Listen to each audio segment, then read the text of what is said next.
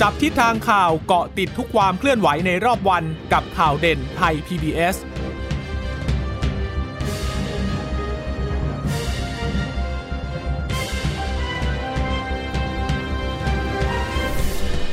สวัสดีค่ะ สวัสดีค่ะ ต้อนรับคุณผู้ฟังสู่ข่าวเด่นไทย PBS นะคะ เราพบกันเป็นประจำทุกวันจันทร์ถึงศุกร์บ่ายๆแบบนี้ค่ะ มาอัปเดตข้อมูลข่าวสารที่เกิดขึ้นในรอบวัน เช่นเคยกับดิฉันจีราชาตาเอี่ยมรัศมีและคุณพึ่งนภาคล่องพยาบาลค่ะ ค่ะ สวัสดีคุณผู้ฟังทุกท่านนะคะ ที่รับฟังเราผ่านทางสถานีวิทยุที่ได้มีการเชื่อมโยง สัญญาณจากทางไทย PBS ด้วยนะคะ ก็เกาะติดกับข่าวเด่นไทย PBS ได้ทุกวันอย่างนี้ผ่านเว็บไซต์ไทย PBS radio com ค่ะ หรือว่าจะผ่านทางแอปพลิเคชันไทย PBS Podcast นะคะ วันนี้เชื่อว่าหลาย ๆ ท่านเนี่ยก็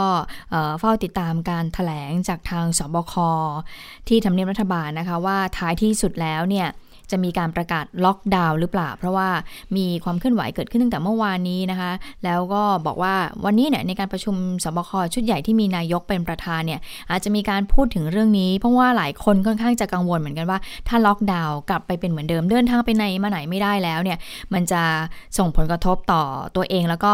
ต่อครอบครัวต่อทั้งจังหวัดยังไงบ้างนะแต่ว่าท้ายที่สุดแล้วค่ะ คุณผู้ฟังคุณเจษตาค่ะ ไม่มีการล็อกดาวน์เกิดขึ้นนะคะ ค่ะ แล้วก็คือไม่ใช่แค่ไม่มีล็อกดาวน์นะแถมยังปฏิเสธด้วยบอกไม่ได้มีแนวคิดที่จะล็อกดาวน์มาด้วยนะคะจากทางสบค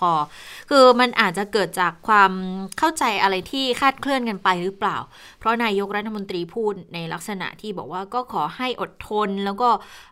ขอให้มีความเสียสละหรือว่าตามอดทนในมาตรการต่าง ๆ ที่จะออกมาในช่วงปีใหม่ ก็เลยทำให้เกิดการตีความกันไปหรือเปล่านะคะว่าจะมีการล็อกดาวน์แต่ว่าท้ายที่สุดก็เป็นในลักษณะของการแบ่งพื้นที่นะคะว่าจะเป็นพื้นที่ไหนที่จะต้องเฝ้าระวังกันเยอะหน่อยนะคะ หรือว่าเป็นพื้นที่ที่จะต้อง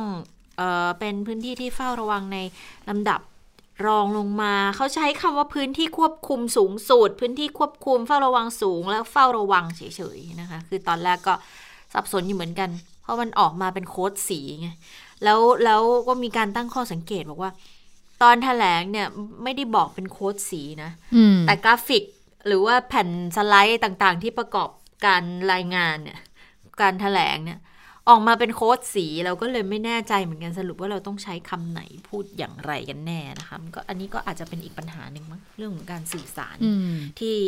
ก็ยังเป็นปัญหากันอยู่ ก็คือจริง ๆ ก็คือจริง ๆ ทางสบคก็มีการใช้โค้ดสีแหละ เพื่อเวลาพูดหรือมีการสื่อสารกันภายในนะคะแต่ว่าทางคุณหมอทวีสินก็พูดเหมือนกันว่า การใช้โค้ดสีออกมา แล้วก็สื่อสารต่อสาธารณะเนี่ยมันอาจจะทำให้เกิดความเข้าใจผิดไงสีแดง สีเหลือง สีเขียวอะไรเงี้ยมันอาจจะมันอาจจะไปตีความนะดิฉันคิดเองนะ ก็คืออาจจะถูกตีความไปประเด็นเรื่องของการเมือง คุณหมอทวีสินก็เลยหลีกเลี่ยงที่จะพูดคำนี้นะคะ ก็เข้าใจได้แต่บางทีเราก็เข้าใจนะว่ามัน คือในมุมมองของนิชนะอาจจะมองเซนซิทีฟเกินไปไหม เพราะว่าการใช้โค้ดสีมันเป็นสิ่งที่ง่ายและเข้าใจกันได้ตรงกัน แล้วมันเป็นเขาเรียกไงเป็นสัญลักษณ์สากลด้วยซ้ำไป ก็ประเทศไหนก็ตามอะ ที่พอเราบอกว่าโค้ดเรดหรือว่าระดับรหัสสีแดงเนี่ย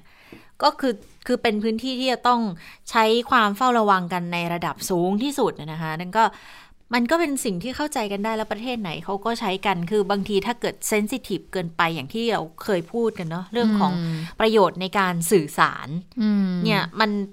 ทำให้เกิดความเข้าใจที่ตรงกันเนี่ย มันน่าจะง่ายกว่าที่จะต้องมาบอกว่าพื้นที่ควบคุมนู่นนี่บางทีมันทำให้เกิดการตีความและเข้าใจคลาดเคลื่อน ได้ง่ายยิ่งกว่าการมาบอกโค้ดสีอะถ้าไม่อย่างนั้นนะ เอาง่าย ๆ วันนี้ค่าฝุ่นเริ่มกลับมาอีกใช่ไหมเราก็จะบอกว่าพื้นที่สีส้ม ยังไม่มีพื้นที่สีแดง มีใครตีความเป็นการเมืองไหมทุกคนก็ตีความแค่บอกว่า เออ อันนี้มันต้องมันมีผลกระทบต่อสุขภาพ หรือว่าต้องเฝ้าระวังเยอะหน่อยเพราะมันมีความเสี่ยง เนี่ยบางทีก็ อะก็เอาเป็นว่า เขาใช้คำนี้มา เราก็เวลาสื่อเนี่ยก็คงจะปวดหัวกันนิดนึงละอ่างั้นเดี๋ยวมาฟังกันนะคะในสิ่งที่เราพูดกับให้คุณผู้ชมฟังที่คุณหมอทวีสินพูดอย่างเงี้ยถ้าเกิดว่าเอ่อถ้าบอกเป็นสัญลักษณ์มันจะง่ายกว่ามาเดี๋ยวเรามาฟังกันไล่เรียงกันนะคะ แต่ว่าก่อนที่จะไปคุณหมอทวีสินเนี่ยวันนี้นายกเขาก็พูดเหมือนกันหลังจากที่มีการเป็นประธานการประชุมสบคนะก็มาแถลงข่าวด้วยตัวเอง นายกก็ค่อนข้างที่จะ พูดเร็วเหมือนเดิมนะคะคือใจความสรุปว่าก็คือเป็นห่วงเรื่องของสถานการณ์การแพร่ระบาดโควิด -19 นี่แหละนะคะ แล้วก็ยืนยันว่าทางสาธารณสุขและรัฐบาลเนี่ยสามารถที่จะรับมือได้นะคะ ก็ขอความร่วมมือจากทุกภาคส่วนให้ช่วยกันไม่ว่าจะเป็นทางจังหวัดทางผู้ว่าทางฝ่ายปกครองตำรวจทหารทั้งหลายเนี่ยขอความร่วมมือกันทุกภาคส่วนนับจากนี้ไป โดยเฉพาะประชาชน ส่วนเรื่องของแรงงานข้ามชาติที่ผิดกฎหมายเข้ามา นายกก็บอกว่าเดี๋ยวก็กำลังหาวิธีการในการดำเนินการอยู่ โดยเฉพาะแรงงานข้ามชาติที่ที่เข้ามาทำงาน แล้วพอเข้ามาทำงานอยู่ดีๆเขาก็อาจจะเปลี่ยนตัวเองเป็นผิดกฎหมายไปโดยปริยายหรือเอเดินทางออกไปแล้วแล้วไม่สามารถกลับเข้ามาได้ และทำให้เขาต้องลักลอบเข้ามา นายกบอกว่าเดี๋ยวหาวิธีการว่ายังไง ตอนนี้เนี่ยให้ทางหน่วยงานที่เกี่ยวข้องเนี่ยไปสำรวจก่อนว่าโรงงานหรือว่าในพื้นที่บ้านเราเนี่ยอุตสาหกรรมไหนเนี่ยมีความต้องการที่จะรับแรงงานข้ามชาติเข้ามาอีก ขอตรวจสอบ ให้ให้ให้ละเอียดอีกครั้งหนึ่งก่อนว่ามีจำนวนตัวเลขเท่าไหร่ แล้วก็จะมีการอนุญาตผ่อนผันให้แรงงานข้ามชาตินี้ทำงานได้ โดยจะมีการเสนอเข้าสู่ที่ประชุมคอรมอในต้องผ่านอีกรอบ ใช่ เข้าคอรมอสัปดาห์หน้าอะเท่าที่ดิฉันจับใจความได้ในสิ่งที่นายกพูดนะคะเนี่ยนายกถ้าเกิดขยายความในเฉพาะเรื่องแรงงานนายกก็บอกว่าวันนี้เนี่ย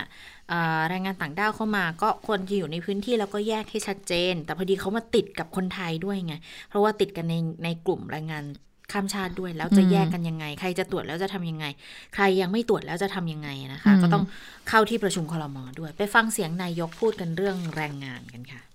วันนี้ก็ต้องมาดูที่ไอ้เล็ดรอดตรงมาอีกแล้วเพราะความต้องการมากขึ้น คนเห็นแค่ตัวมากขึ้นจ้างแรงงานที่ราคาถูกนะ แล้วแต่แล้วพอเดือดร้อนขึ้นมาขอรัฐบาลเยียวยา ผมว่ามันช่วยกันไม่ได้หรือก็รับแรงงานที่มันถูกต้องนะก็ยอมเสียค่าแรงเขาหน่อย มันเป็นเรื่องของของความเป็นธรรมนะการดูแลเขานะมันก็เพื่อนบ้านกันนั่นแหละ พอเราไม่ปฏิบัติตามกฎกติกากฎหมาย มันก็คือปัญหามันก็มีคนไปแสวงประโยชน์ตรงนี้เข้าใจไหมเธอต้องช่วยกันสร้างความเข้าใจตรงนี้ นี่คือรวมใจไทยข้ามชาติเข้าใจไหมทุกกิจกรรมนั่นแหละ ถ้าบอกว่ารัฐบาลได้ผลไม่ได้ผลทำดีไม่ดี ผมว่ามันต้องไปดูที่แบบคนไทยทั้งหมดร่วมกันได้ไหมผมไม่ได้โทษคนไทยเลยนะเนี่ยไม่โทษใครทั้งสิ้นน่ะจะรายงานต่างด้าวคนไทยก็เราไปหาดูที่ว่าใครที่เกี่ยวข้องตรงนี้ว่าจะต้องทำตัวยังไง จะต้องปรับตัวอย่างไรนะครับ รัฐบาลมีหน้าที่ในการดูแล เมื่อมีคนในผมก็ต้องดูแลนะมีผู้เจ็บปวดก็ดูแล แก้ปัญหาไป ทุกอย่างมันคือปัญหา คนเจ็ดสิบล้านคน ค่ะ แล้วก็บอกฝากบอกถึงคนไทยทั้งประเทศนะ ลุงตู่ใช้คำว่าลุงตู่เลยนะ วันนี้นายกเรียกตัวเองว่าลุงตู่ ลุงตู่ห่วงใยทุกคนนะจ๊ะทุกเรื่องรัฐบาลเนี่ยจะดูแลคนไทยทั้ง 70 ล้านคนนะคะเอ่อแล้วเอ่อนายกเนี่ยหลังจากที่พูดพูดไปก็มีนักข่าวเขาก็ตะโกนบอกว่านายกครับ อยู่ระหว่างการถ่ายทอดสดนะครับ ยกเหมือนทำท่าตกใจ เอ้าล้อล้อล้อจากนั้นก็ย้ำกับสื่อมวลชนอีกครั้งหนึ่งอะไรอย่างเงี้ยนะคะที่มีการตั้งฉากที่โพเดียม แล้วก็มีการตั้งฉากด้วยอะคริลิกใสบอกว่า จากนี้เนี่ยจะต้องมีมาตรการที่เข้มงวดมากยิ่งขึ้น โดยขอความร่วมมือให้ประชาชน สวมหน้ากากอนามัยเว้นระยะห่าง ที่ต้องร่วมมือไปด้วยกัน ซึ่งเชื่อว่ามาตรการเหล่านี้เนี่ยจะช่วยลดการแพร่ระบาดของเชื้อได้มาก และหากบุคคลใดที่รู้ตัวว่ามีความเสี่ยงก็ให้รีบไปพบแพทย์เพื่อตรวจหาเชื้อนะ รัฐบาลไม่สามารถบังคับทุกคนได้ดังนั้นจึงขอความร่วมมือค่ะ ค่ะ ก็เรื่องของจำนวนผู้ติดเชื้ออวันนี้ก็มีการถแถลงด้วยเหมือนกันนะคะ เพราะว่าพอนายกพูด ทำความเข้าใจในประเด็นต่างๆ ที่อยากทำความเข้าใจหลัก ๆ ก็คือ บอกว่าวันนี้เนี่ยเรื่องของการประชาสัมพันธ์ทำความเข้าใจมีอยู่สองทางคือจากสบคหนึ่งแล้วก็จากทางสื่อมวลชนที่ลงไปในพื้นที่ แล้วเอามาประมวลกับสิ่งที่รัฐบาลประกาศมาตรการมาดูว่าปัญหายังไง ก็เน้นย้ำไปเรื่องที่สื่อด้วยบอกก็ช่วยกันให้ให้ออกมาให้เข้าใจให้ตรงกันก็แล้วกันอ่าถ้าไหนดีถ้าไม่พูดไปพูดแต่สิ่งที่ไม่ดีเนี่ยอันไหนที่ไม่ดีก็มาบอกจะได้แก้จะได้สื่อสารซึ่งกันและกันนะคะ แต่ว่าสำหรับในเรื่องอื่นๆ อย่างเรื่องของแบ่งโซนพื้นที่เนี่ยก็กลายเป็นคุณหมอทวีสิน เป็นคนที่ ให้ข้อมูลให้ความชัดเจน เพราะจริงๆเนี่ยตั้งแต่พอสบคแถลงประชุมเสร็จปุ๊บเนี่ยข่าวก็เริ่มออกมาแล้วแหละ ก็เริ่มมีการพูดกันแล้วว่ามีโซนสีนี้สีนี้นะมีอยู่ทั้งหมด4สีโค้ดสีด้วยกัน แล้วก็ทีนี้พอพอนายกแถลงตอนแรกเราก็ข้างนอกนะก็เข้าใจกันว่า นายกน่าจะเป็นคนพูดปรากฏนายกไม่พูดก็เลยบอกว่า เอแล้วที่ที่เขาเริ่มมีการรายงานออกสื่อออนไลน์หรือว่าต่างๆ กันไปแล้วเนี่ยของไทย PBS ก็มีการพูดถึงนะ บอกว่าเนี่ยมีข้อมูลจากในที่ประชุมสบคเขาแบ่งแบบนี้แบบนี้แบบนี้ คือพอได้เอกสารก็เริ่มมีการรายงานกันแล้วยังไม่ได้แถลงยังเป็นทางการหรอกพอนายกพูดเสร็จ เอาไม่มีเรื่องนี้แฮะแล้วยังแซวกันอยู่เลยว่างั้นสงสัยต้องเรียกมาแล้วก็แปะหัวบอกว่า ข่าวลวง ข่าวปลอมเป็นเฟกนิวส์หรือเปล่าเนี่ย เรื่องแบ่งพื้นที่เนี่ยเออ ก็แซวกันไปปรากฏอ๋อคุณหมอเป็นคนแถลง คุณหมอเป็นคนให้ข้อมูลนะคะแล้วแล้วก็ให้ข้อมูลหลังนายกด้วยเพราะว่านายกพูดดิฉันก็จับฟังอยู่ใช่ไหมคะนายกไม่ได้แล้วนายกก็พูดบอกว่ามาตรการเหล่านี้เหล่านี้เอ๊ะก็ยังไม่ไปแล้วหรอ พูดไปตอนไหนเนี่ยก็ฟังอยู่บอก อ้านายกพูดไหนมาตรการไม่เห็นนายกบอกเลยว่ามีมาตรการอะไรบ้างนะคะ แต่ก็เป็นลักษณะของภาพรวม แต่ว่าเดี๋ยวมาดูตัวเลขผู้ติดเชื้อกันก่อนจะได้จบเป็นเป็นเป็นประเด็นประเด็นไปเพราะว่าไอ้สี่โซนพื้นที่เนี่ยค่อนข้างจะต้องลงรายละเอียดกันเยอะนะคะ วันนี้คุณหมอทวีศิลป์ก็ได้ให้ข้อมูลเรื่องผู้ติดเชื้อรายใหม่เนี่ยจะมีอยู่ 67 คนด้วยกัน ก็จะเป็นการติดเชื้อในประเทศ 58 เลยนะคะ ก็แบ่งออกมาบอก เป็นคลัสเตอร์สมุทรปราการ คือเป็นคลัสเตอร์ที่เกี่ยวเนื่องมีความเกี่ยวเนื่องเชื่อมโยงกับทางสมุทรปราสมุทรสาคร 55 คนนะคะ ทั้งไทยทั้งเมียนมาเลย แล้วก็จะมีเกี่ยวเนื่องกับคลัสเตอร์ที่จังหวัดตากอีกหนึ่งคน แล้วก็ไปสถานที่ชุมชนอีกสองคนด้วยกัน ไอ้ตรงสถานที่ชุมชนเนี่ยไม่ได้ขยายความเพิ่มแต่ว่าก็ก็ก็น่าสนใจเหมือนกันนะว่าเออสถานที่ชุมชนเนี่ย เป็นเคสไหนแต่เข้าใจว่าในเอกสารน่าจะมีรายละเอียดนะคะ เดี๋ยวอาจจะต้องไปย้อนดูกันนิดนึงว่าในเอกสารมีการบอกถึงรายละเอียดเรื่องของสถานที่ชุมชนไหมแต่จังหวัดตากเนี่ยน่าจะเป็นกรณีที่ซูเปอร์มาร์เก็ตหรือห้างสรรพสินค้าที่ที่มีแคชเชียร์เป็นชาวเมียนมาหรือเปล่านะน่าจะเป็นกรณีนั้นนะที่เขา รับเงินทอนเงินนะคะอ่าแล้วก็วันนี้มีคนลักลอบเข้าประเทศด้วยนะก็คือจากกัมพูชาเป็นเคสที่เกิดขึ้นเมื่อวานที่เกิดขึ้นเมื่อวาน แล้วก็รายงานกันในวันนี้นะคะลักลอบเข้าประเทศมาเส้นทางธรรมชาติ แล้วไม่เข้าสถานที่กักกัน เป็นผู้หญิงชาวกัมพูชาด้วยอายุ 19 เท่านั้นเองนะคะแล้วก็อยู่ในสเตทควอนตินอีก 8 นะคะ ก็คือจากเมียนมาเนี่ยมีอยู่ 3 จากสหรัฐอาหรับเอมิเรตส์1คน อเมริกา 2 ญี่ปุ่นและกาตาร์อีกประเทศละหนึ่ง ตรวจพบเชื้อแต่ไม่มีอาการ ตอนนี้จำนวนผู้ป่วยสะสมในประเทศอยู่ที่ 5,829 คนแล้วค่ะ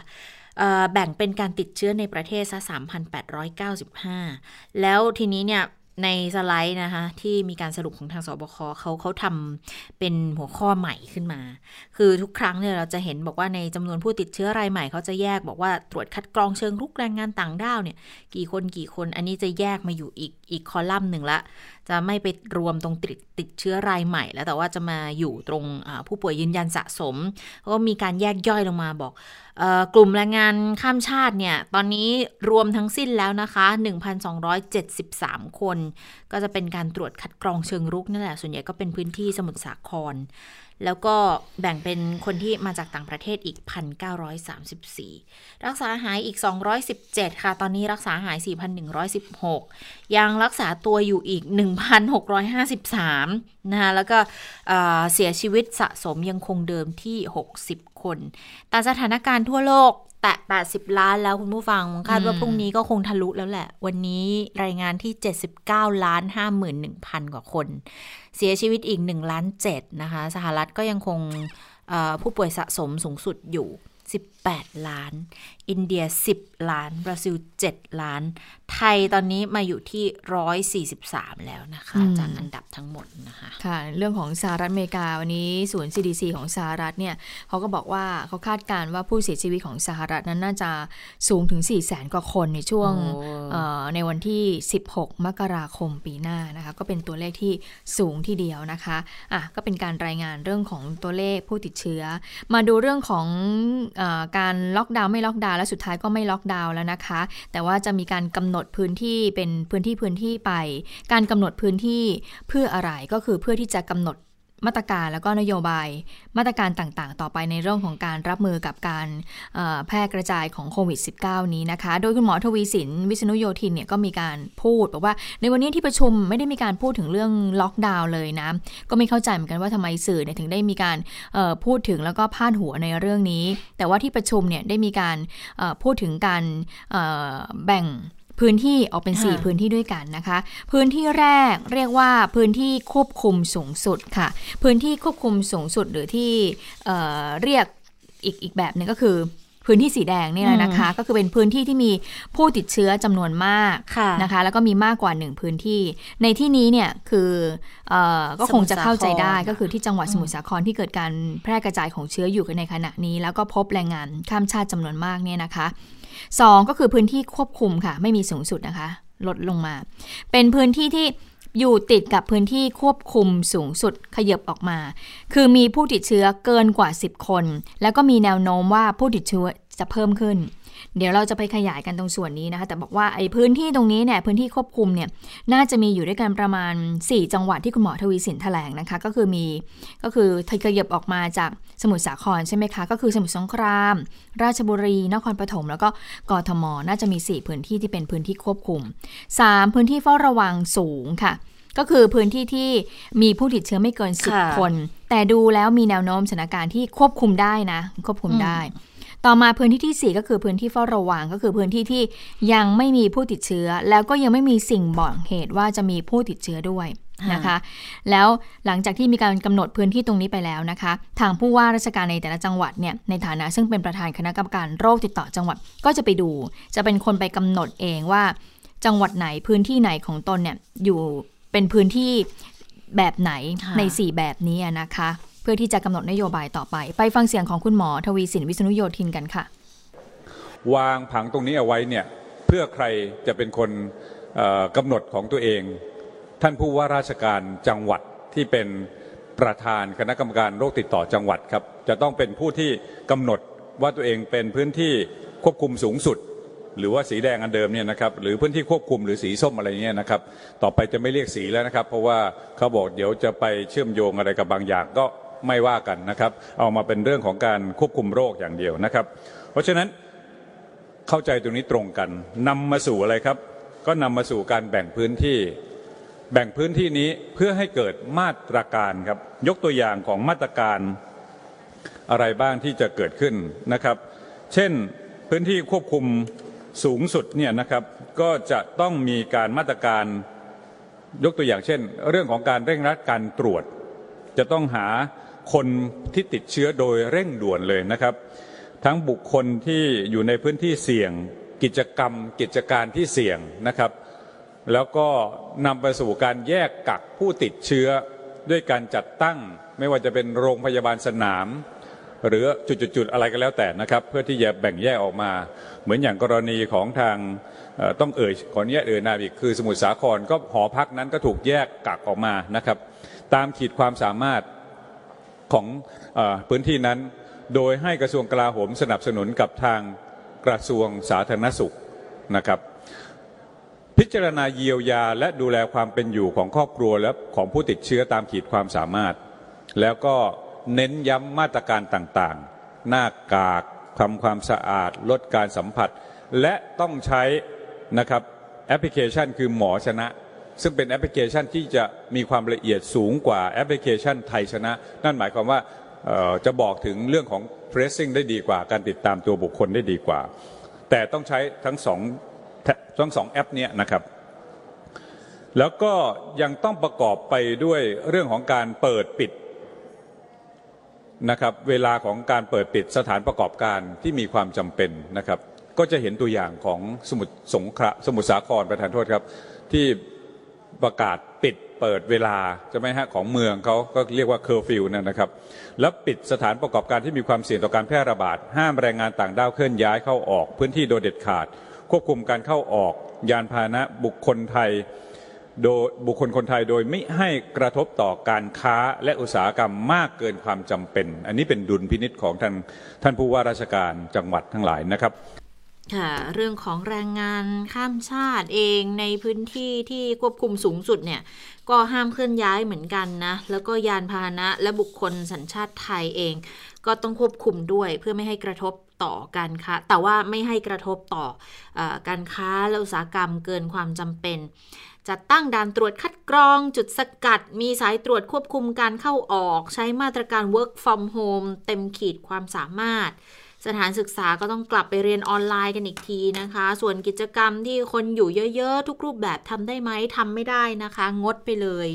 สถานประกอบการที่ยังเปิดก็ให้ดำเนินการมาตรการป้องกันต่างๆ ด้วย ทั้งบริเวณโรงงานที่พัก ถ้าทำไม่ได้ก็ต้องพิจารณาหยุดดำเนินการ ประมงยังดำเนินการได้ แต่ว่าจะออกเรือก็ต้องตรวจหาเชื้อโควิด -19 ก่อนนะคะ ทางกระทรวงจะเป็นคนสนับสนุน ส่วนพื้นที่ควบคุมเนี่ยอย่างสมุทรสงครามราชบุรีนครปฐมและกรุงเทพจะมีอยู่ 4 จังหวัดใช่ไหมคะ วิธีการก็คือจะต้องเร่งตรวจหาผู้ติดเชื้อในพื้นที่เสี่ยง กลุ่มบุคคลที่เสี่ยง กิจกรรมและกิจการที่เสี่ยง ก็จะเน้นย้ำมาตรการป้องกันโควิด -19 หลีกเลี่ยงการจัดกิจกรรมที่คนรวมตัวอยู่มาก ๆ อันนี้ใช้คำว่าหลีกเลี่ยงนะ ไม่ได้ใช้คำว่างดนะ แต่ว่า ที่ยังแล้วก็สถานประกอบการต่างๆนะคะก็ให้ดำเนินการมาตรการเฝ้าระวังทั้งที่พักโรงงานต่างๆ เหมือนคล้าย ๆ กับเมื่อสักครู่นี้แหละ เพียงแต่ว่า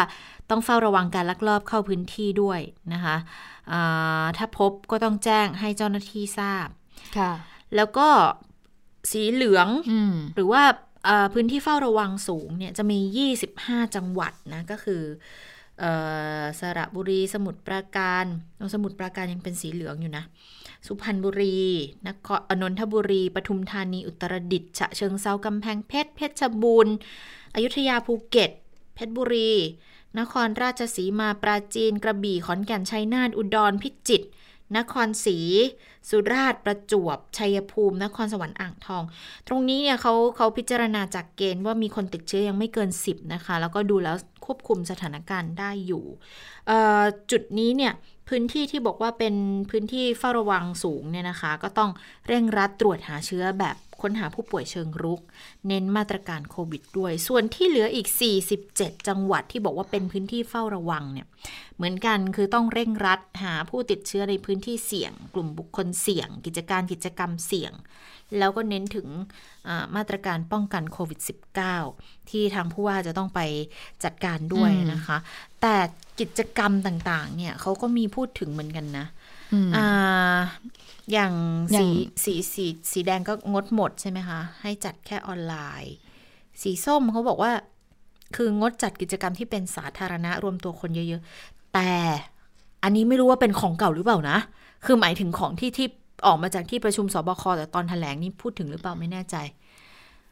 ก็คือผ่อนผันให้จัดกิจกรรมที่ จำกัดผู้เข้าร่วมกิจกรรม หรือเป็นกิจกรรมที่มีเฉพาะคนที่คุ้นเคยได้ หรือพิจารณาจัดแบบออนไลน์ กิจกรรมที่เฉพาะคนคุ้นเคยนี่ยังไง กินเลี้ยงสังสรรค์กันเองในกลุ่มเพื่อนฝูงพี่น้องอะไรอย่างนี้ใช่ไหมคะส่วนสีเหลืองสีเขียวจัดได้นะคะ กิจกรรมต่างๆเนี่ยคือจริงๆแต่ต้องลดขนาดกว่าปกติจริง ๆ ดิฉันก็ว่าถ้า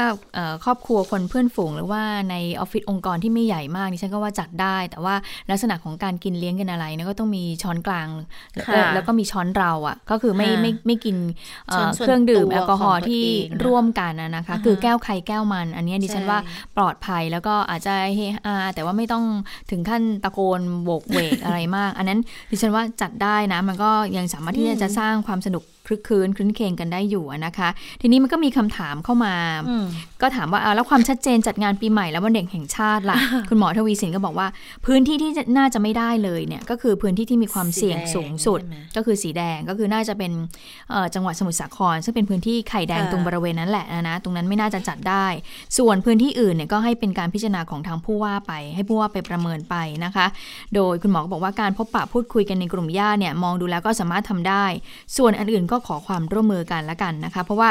ยังอยู่ในสถานการณ์ที่มีความเสี่ยงแล้วก็พบผู้ติดเชื้อกระจายมากไป 30 จังหวัดแล้ว และเมื่อพูดถึงตัวเลขผู้ติดเชื้อที่กระจายไป 30 จังหวัดนะคะ คุณหมอก็พูดถึงบอกว่า อันนี้มันมีบางเรื่องนะที่มันการข่าวออกมามันไม่ชัดเจนนะที่บอกว่ากระจายไปยัง 36 จังหวัดเนี่ยซึ่งจริง ๆ แล้วเนี่ยมันไม่ใช่ มันแค่ 27 จังหวัดเอง ซึ่งข้อมูลตรงนี้ถือว่ามีความสำคัญมากนะ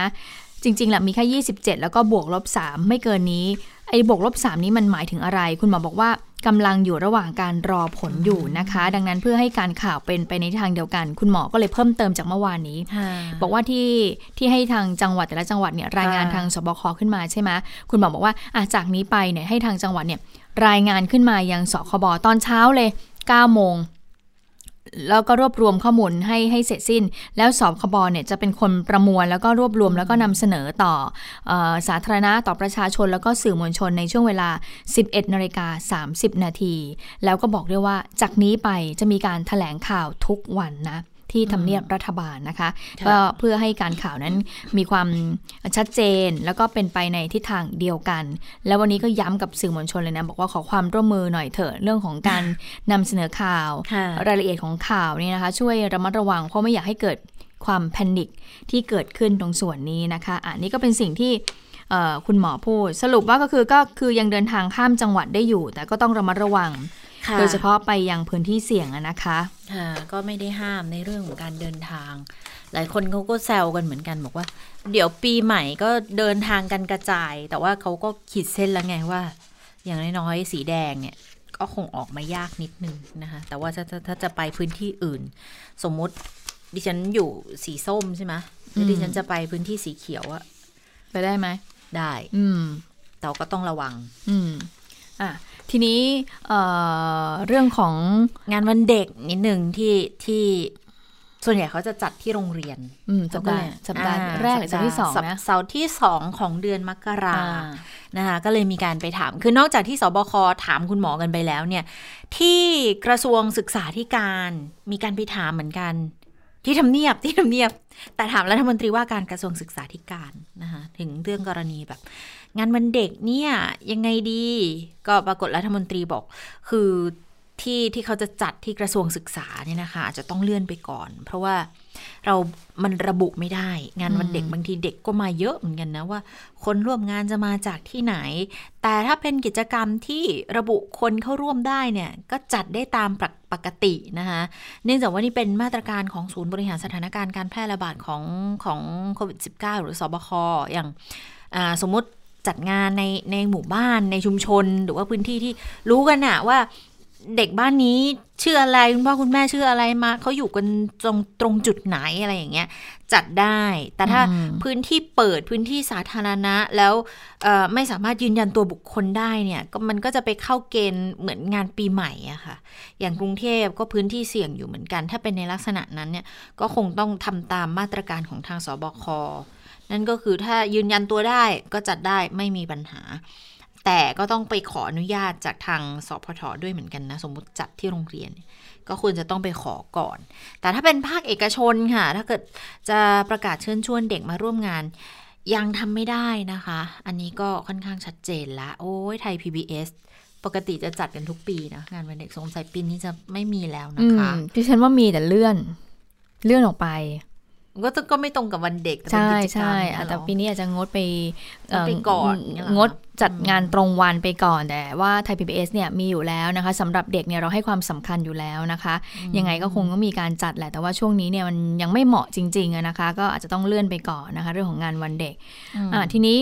วันนี้มีการพูดคุยกับคุณอนุทินชาญมรกูล รัฐมนตรีว่าการกระทรวงสาธารณสุขเหมือนกันก่อนเข้าประชุมสบคนะคะว่าเเรื่องของมาตรการการดูแลผู้ติดเชื้อโดยเฉพาะในพื้นที่ที่เจนที่เป็นไข่แดงนะคะก็คือพื้นที่ที่มีการติดเชื้อจำนวนมากนั้นเป็นยังไงคุณรัฐมนตรีว่าการกระทรวงสาธารณสุขคุณอนุทินก็บอกว่า ก็กำลังเร่ง หากลุ่มผู้ติดเชื้ออยู่นะ เร่งคัดกรองอยู่นะ ซึ่งตอนนี้ก็ทำไปได้เยอะแล้ว ไปฟังเสียงของคุณอนุทินกันค่ะ เราไปดูในกลุ่มที่มีความเสี่ยงมากก่อนนะทุกวันนี้เนี่ยกลุ่มที่มีความเสี่ยงมากที่สุดเนี่ยเราซีลไว้หมดแล้ว ก็คือที่ชุมชนที่เป็น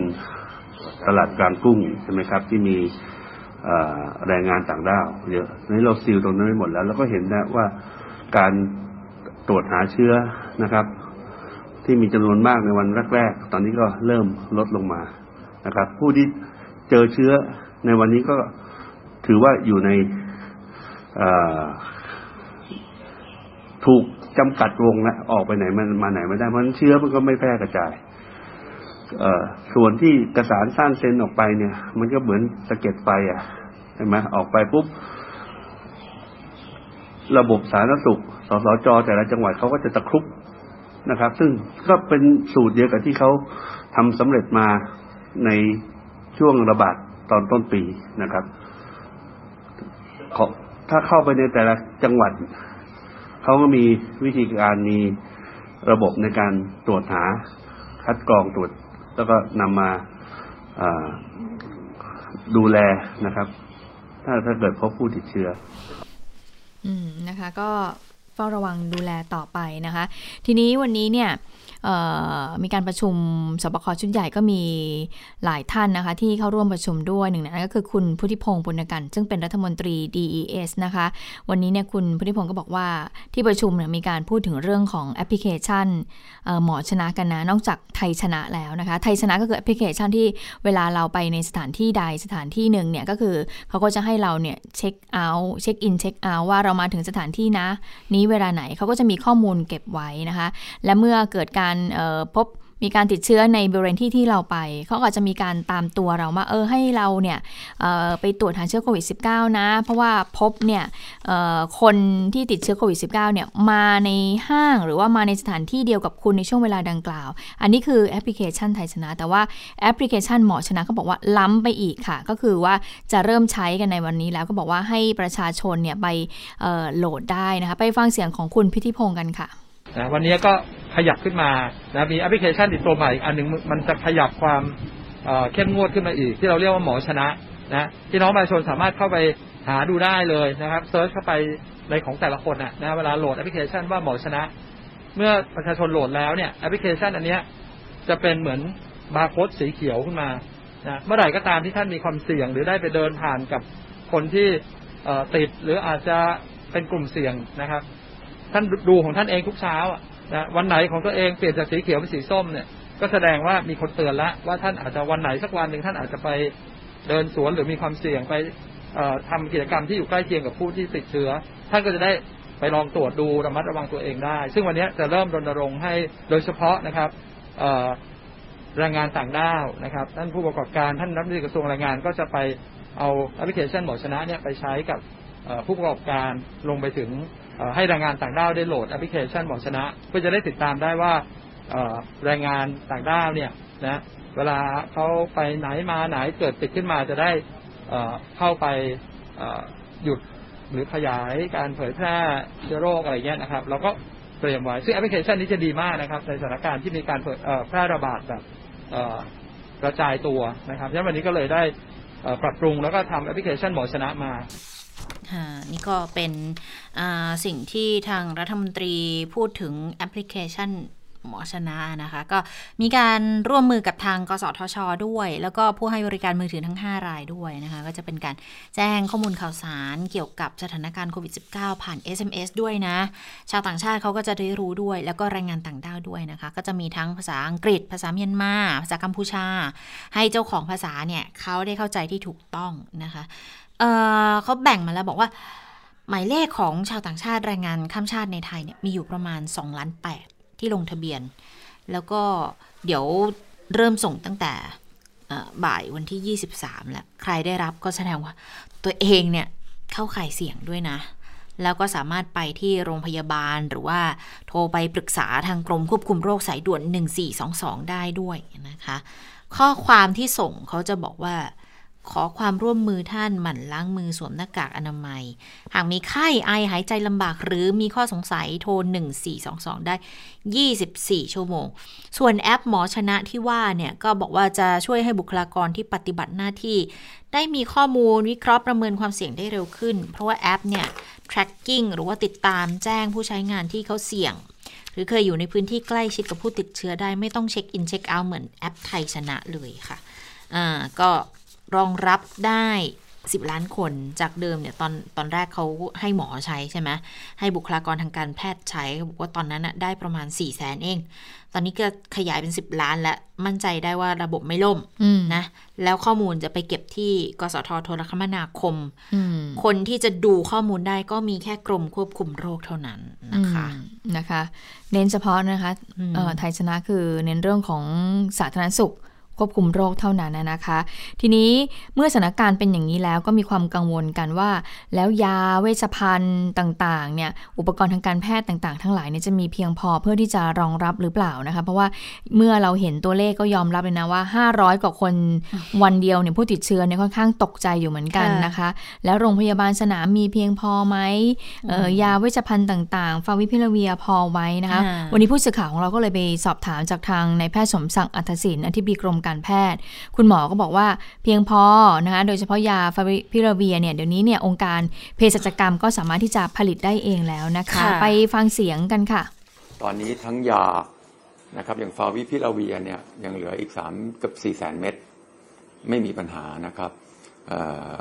น่าจะเพียงพอใช้อีกคนไข้เจ็ดแปดพันลายเลยล่ะนะครับถัดไปในเรื่องของเวชภัณฑ์ตัวอื่นๆเนี่ยองค์การเภสัชผลิตได้อยู่แล้วออกผมลืมเรียนไปนิดนึงว่า ยาฟาวิพิลาเวียเนี่ยองค์การเภสัชก็เตรียมผลิตเองด้วยนะครับ ถัดไปก็จะเป็นเรื่องของการเตรียมเรื่องของเครื่องป้องกันให้บุคลากรทางการแพทย์กับพยาบาลพร้อมเนี่ยนะครับเราก็ตอนนี้ชุด PPE ไม่ต้องห่วงละ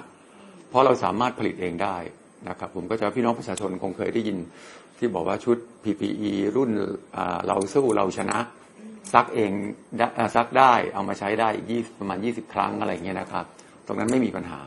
หน้ากากอนามัยตอนนี้บริษัทที่ผลิตก็เพิ่มมากขึ้นเป็น10 20บริษัทละหน้ากาก N95 มีสำรองอยู่ล้านกว่าชิ้นกับ2ล้านชิ้นนะครับ แล้วก็สามารถเจราจากับบริษัทได้ว่าที่เขาจะส่งออกเนี่ยถ้าเรามีปัญหาเราเอามานำเข้า ตอนนี้สต็อกเนี่ยเยอะมากล้านกว่าชิ้นนะครับ แล้วก็มีอีกบริษัทหนึ่งกำลังยื่นจะขอผลิตเอง เพราะฉะนั้นในเรื่องป้องกันอของบุคลากรเนี่ยนะครับไม่ว่าจะเป็นหน้ากากไม่ว่าจะเป็น ในส่วนของ PPE เนี่ยเราคิดว่าเราพร้อมอืมนะคะก็พร้อมแล้วเพราะว่าองค์การเภสัชกรรมก็เตรียมที่จะผลิตเองได้แล้วนะคะ ชุด PPE ก่อนอันนี้เนี่ยต้องนำเข้าเข้ามาจากต่างประเทศตอนนี้เนี่ยเราก็สามารถที่จะผลิตเองได้แล้วนะคะเอ่อก็ถือว่าหายห่วงกันนิดหนึ่งวันนี้ก็มีคุณหมอทวีสินก็ย้ำเหมือนกับว่า วัคซีนน่ะมาปีหน้า แต่ถ้าหน้ากากอนามัยเนี่ยใช้ได้เลยเออประมาณนี้นะคะ คือคุณหมอพยายามที่จะพูดให้ให้คล้คล้องกัน วันนี้ค่อนข้างที่จะคล้องนิดนึงนะ บอกวัคซีนปีหน้าหน้ากากอนามัยเดี๋ยวนี้เลยก็คือใช้หน้ากากอนามัยได้ทุกวันนะคะ ทีนี้มาพูดถึงเรื่องของอผลกระทบทางเศรษฐกิจกันบ้าง เพราะว่าหลายคนค่อนข้างเป็นห่วงว่าถ้าเกิดการล็อกดาวน์จะเป็นยังไง แต่ว่าตอนนี้ไม่มีการล็อกดาวน์แล้ว ไม่ล็อกดาวน์แต่ก็ มันก็มันก็มันยังก็เป็นอะไรที่ต้องควบคุมดูแลอยู่โดยเฉพาะจากการจัดกิจกรรมเรื่องเริงต่างๆ ก็คือคงทำไม่ได้ งานอีเวนต์ต่างๆ ก็ที่จะเห็นในช่วงของเทศกาลส่งท้ายปีเก่าต้อนรับปีใหม่เนี่ยก็คงจะไม่เกิดขึ้นหลายคนก็เป็นห่วงในเรื่องของเศรษฐกิจตอนนี้นะคะ แล้วช่วงแรกๆถ้าจำได้แล้วก็ยังมีเงินช่วยเหลือจากทางภาครัฐใช่ไหมคะถ้าเกิดว่ากรณี ว่างงานก็จะมีเงินของสปสตรงส่วนนี้ แต่ว่าหลังจากนี้ล่ะ มันจะเป็นยังไงก็มีหลายคนเป็นห่วงเหมือนกันนะคะ วันนี้รัฐมนตรีว่าการกระทรวงการคลังก็บอกว่าขอติดตามการแพร่ระบาดระลอกใหม่โควิด -19 ก่อนนะ อีกหนึ่งสัปดาห์ ว่าจะมีทิศทางอย่างไรควบคุมได้หรือไม่ ก่อนที่จะพิจารณาในเรื่องของการออกมาตรการดูแล ประชาชนในมาตรการความจำในมาตรการจำเป็นทั้งหลายเนี่ยนะคะ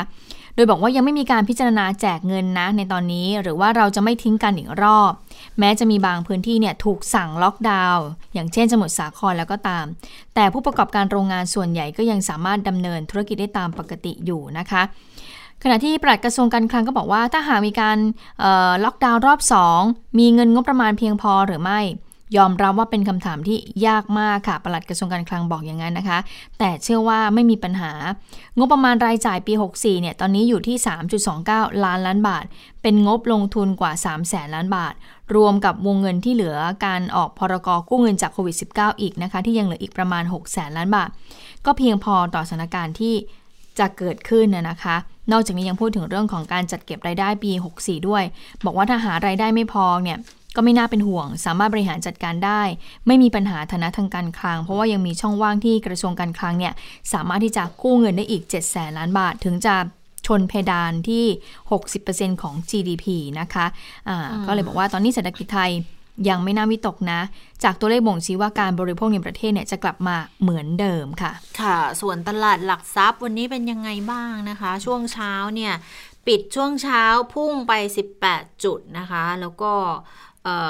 ตอนนี้เนี่ยล่าสุดพอมาซื้อขายในช่วงบ่าย ก็บวกไปเกือบเกือบ 30 จุดแล้วเหมือนกันนะ อยู่ที่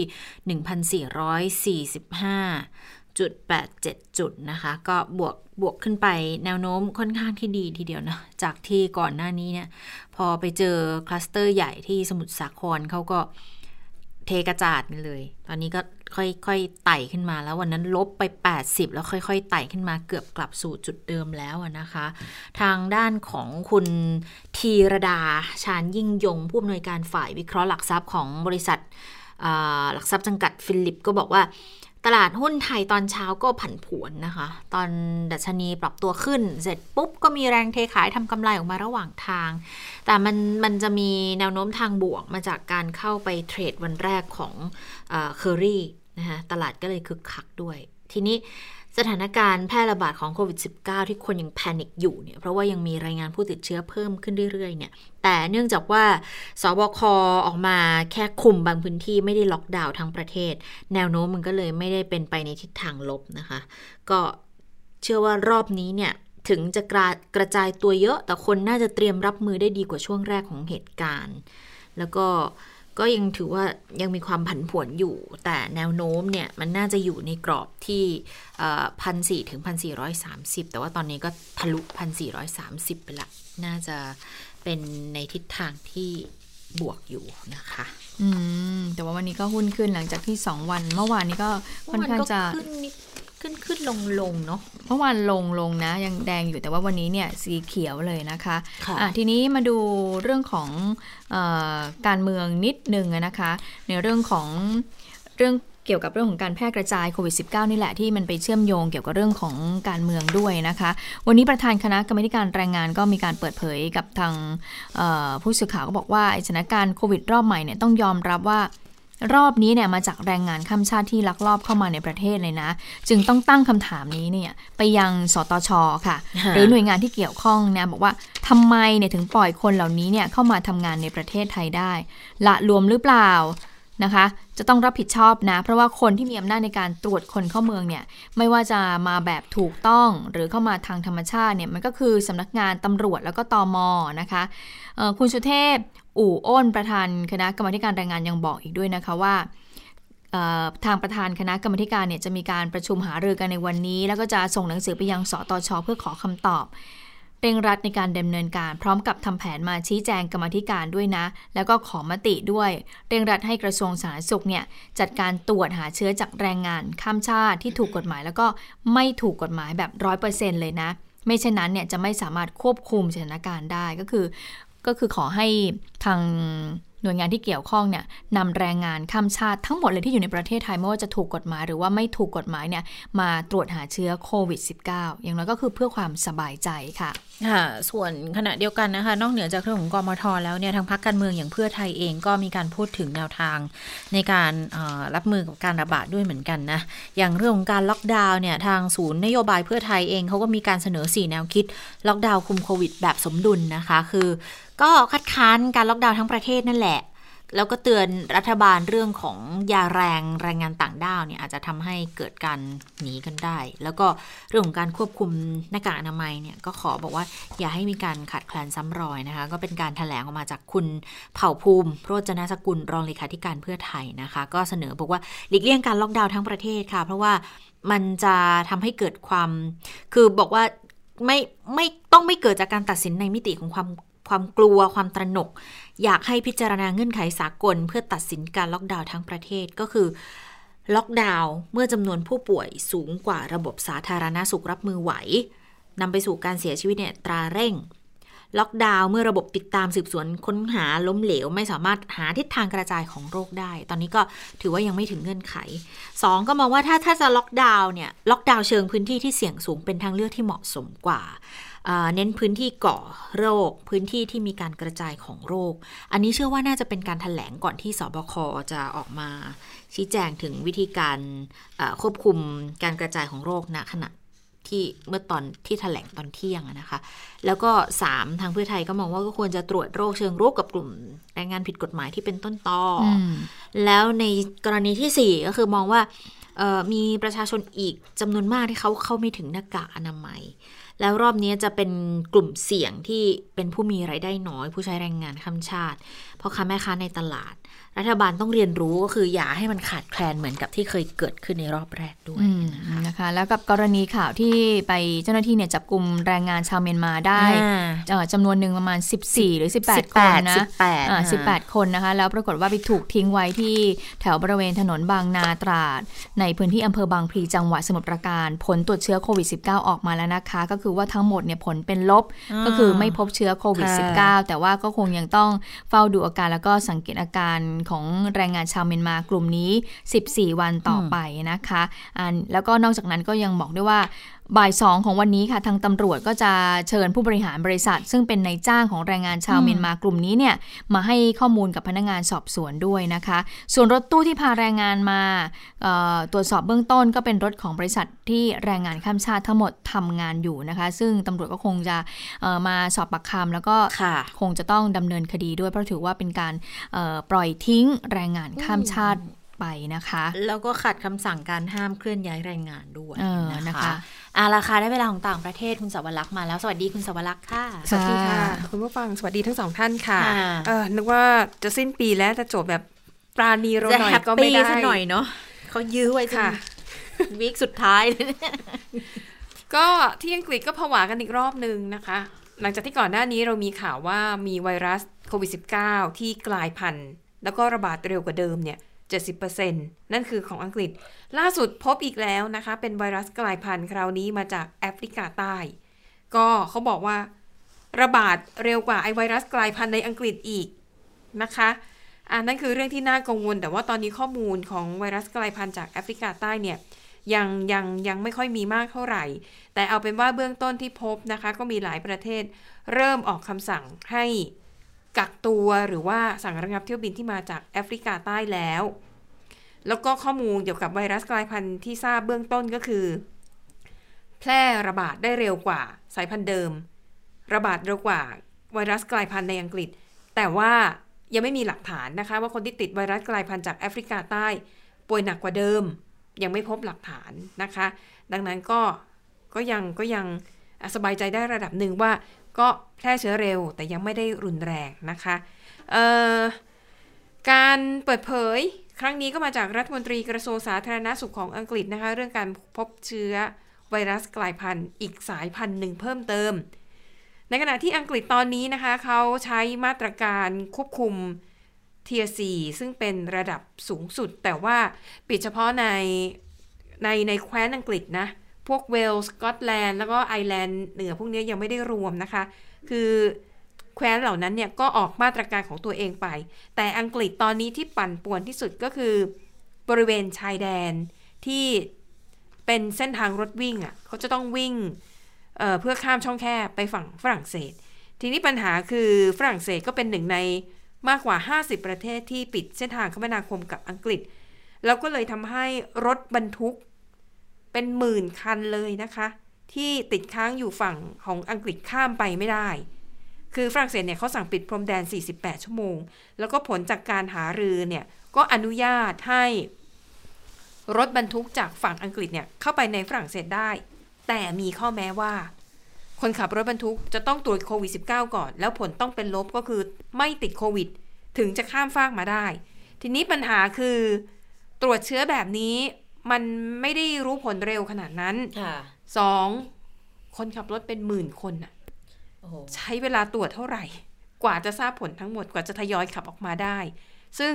รัฐบาลอังกฤษก็ต้องส่งทหารลงพื้นที่นะคะ เพื่อไปช่วยเจ้าหน้าที่สาธารณาสุข ในการเก็บตัวอย่างการตรวจหาเชื้อโควิด -19 ก็คงต้องติดไปอีกนานหลายวันเลยนะคะ เพราะว่าจำนวนรถบรรทุกที่สะสมก็มีมากมายอ่าก็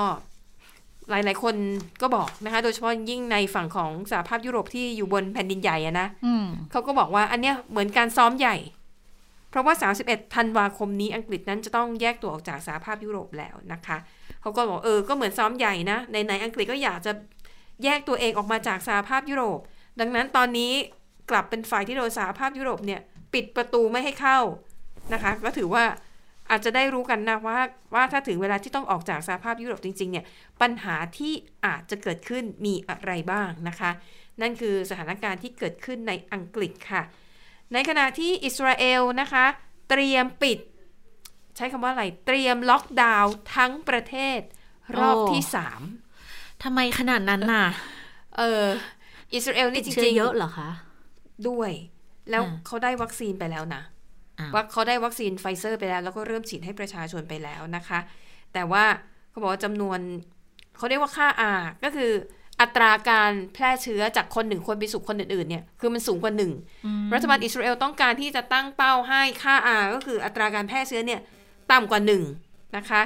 ดังนั้นมาตรการล็อกดาวน์ทั่วประเทศรอบที่ 3 จะมีผลตั้งแต่เวลา 5 โมงเย็นของวันอาทิตย์นี้ตามเวลาท้องถิ่นในอิสราเอล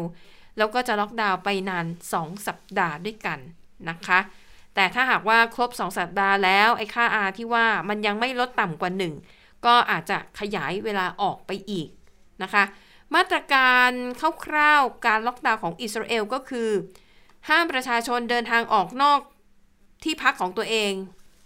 รัศมีเกิน 1 กิโลเมตร คืออยู่ในรัศมี 1 กิโลเมตรเนี่ยได้นะคะ ส่วน การออกนอกบ้านถ้าไม่จำเป็นก็ไม่ควรออกไปไหน ออกได้เฉพาะที่จำเป็นจริง เช่น ต้องไปทำงาน ต้องไปฉีดวัคซีนเป็นต้น ส่วนโรงเรียนเปิดให้บริการเป็นส่วนๆไปนะคะ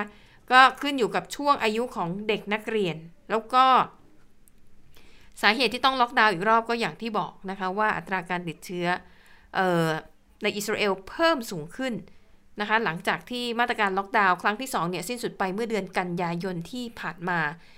ตอนนี้อิสราเอลนั้นมีผู้ติดเชื้อ 385,000 กว่าคนนะคะ แล้วก็เสียชีวิตประมาณ 3,150 คน ก็อะเป็นความคืบหน้าซึ่งในช่วงปลายปีแบบนี้หลาย ๆ ประเทศก็ทยอยประกาศใช้มาตรการล็อกดาวน์มากขึ้นเรื่อยๆนะคะค่ะ ส่วนที่เม็กซิโกค่ะอะเม็กซิโกนี้น่าตื่นตาตื่นใจมากนะคะ ก็เป็นอีกประเทศหนึ่งที่ ปัญหาการระบาดรุนแรงเหลือเกิน แล้วก็เป็นประเทศที่ได้รับวัคซีนจากบริษัทไฟเซอร์แล้วนะคะล็อตแรกเนี่ย 3,000 โดส ก็ส่งตรงมาจากกรุงบรัสเซลของเบลเยียม ซึ่งเป็นโรงงานผลิต ปรากฏว่ารัฐบาลเม็กซิโกค่ะ ประกาศใช้มาตรการปิดพื้นที่บางส่วนในเมืองหลวงนะคะ เพื่อควบคุมการระบาด เพราะคาดว่าอาจจะนำไปสู่ปัญหาผู้ป่วย ล้นโรงพยาบาล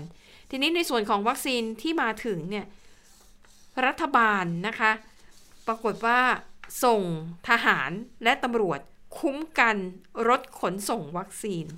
นะคะ ก็อาจจะเกรงว่าอาจจะประสบปัญหาหรือว่าอาจจะถูกขโมยไประหว่างทางก็เป็นไปได้นะคะ ปิดท้ายค่ะไปดูเรื่องราวข่าวบันเทิงบ้างที่ได้รับผลกระทบจากโควิด -19 นั่นก็คือการประกาศผลรางวัลออสการ์นะคะ เป็นรางวัลที่คนทั่วโลกเฝ้ารอดู รวมถึงผู้ประกอบการในแวดวงอุตสาหกรรมบันเทิงด้วยนะคะ แต่เนื่องจากการระบาดของโควิด -19 ค่ะ ในปี 2021 หรือปีหน้า คณะกรรมการผู้จัดงานนะคะ ประกาศขอเลื่อนวันประกาศผล จากเดิมนะคะออสการ์เนี่ยจะประกาศผลในวันที่ 28 กุมภาพันธ์ ปีหน้า แต่ขอเลื่อนไปอีก 2 เดือนเป็น 25 เมษายนค่ะ เท่านั้นยังไม่พอนะคะ ยังมีการปรับ เปลี่ยนกติกาของภาพยนตร์ที่จะเสนอชื่อเข้าชิงด้วยเขาบอกว่าตามกฎกติกาเดิมนะคะ ภาพยนตร์ที่จะเข้าชิงรางวัลออสการ์นั้น จะต้องนำมาฉายในโรงภาพยนตร์ที่นครลอสแองเจลิสอย่างน้อย 1 สัปดาห์ถึงจะเข้าข่าย แต่อย่างที่ทราบเนื่องจากปีนี้นะคะโควิด -19 ทำให้ภาพยนตร์หลายเรื่องเนี่ยระงับการเข้าฉายในโรงไปก่อน ดังนั้นในปี 2021 ค่ะ ภาพยนตร์ที่จะเสนอชื่อเข้าชิงรางวัลออสการ์นั้น จะรวมไปถึงภาพยนตร์ที่ฉายผ่านทางสตรีมมิ่งหรือฉายผ่านแบบที่เขาเรียกว่า video on demand ก็คือ ซื้อภาพยนตร์เป็นเรื่องๆผ่านระบบออนไลน์ ถ้าภาพยนตร์แบบนี้เข้าข่ายมีสิทธิ์นะคะ เข้าชิงรางวัลออสการ์เช่นเดียวกัน ส่วนรูปแบบของการประกาศผลยังไม่มีการเปิดเผยออกมา น่าจะกำลังพิจารณาอยู่ และเนื่องจากว่ามีอีกเทศกาลหนึ่งนะคะ เป็นเทศกาลประกาศผลภาพยนตร์ของฝั่งอังกฤษ ที่เรียกว่า BAFTA BAFTA เนี่ยตามธรรมเนียมเขาจะประกาศผลก่อนออสการ์2สัปดาห์ ในเมื่อปีหน้าออสการ์เลื่อนการประกาศผล BAFTA ก็เลื่อนตามไปด้วย แต่เดิมนะคะ BAFTA นั้นจะประกาศผลในวันที่ 14 กุมภาพันธ์วันวาเลนไทน์พอดี แต่ว่าก็จะขยับไปเป็นวันที่ 11 เมษายน ก็คือ 2 สัปดาห์ก่อนออสการ์ประกาศผลเช่นเดียวกัน และทั้งหมดนี้ก็คือเรื่องราวนะคะความคืบหน้าของการประกาศรางวัลออสการ์ที่ได้รับผลกระทบมาจากโควิด -19 นั่นเองค่ะ ค่ะ เอาละค่ะ หมดเวลาของข่าวเด่นไทย PBS แล้วนะคะ เรา 3 คนลาไปก่อน สวัสดีค่ะ สวัสดีค่ะ สวัสดีค่ะ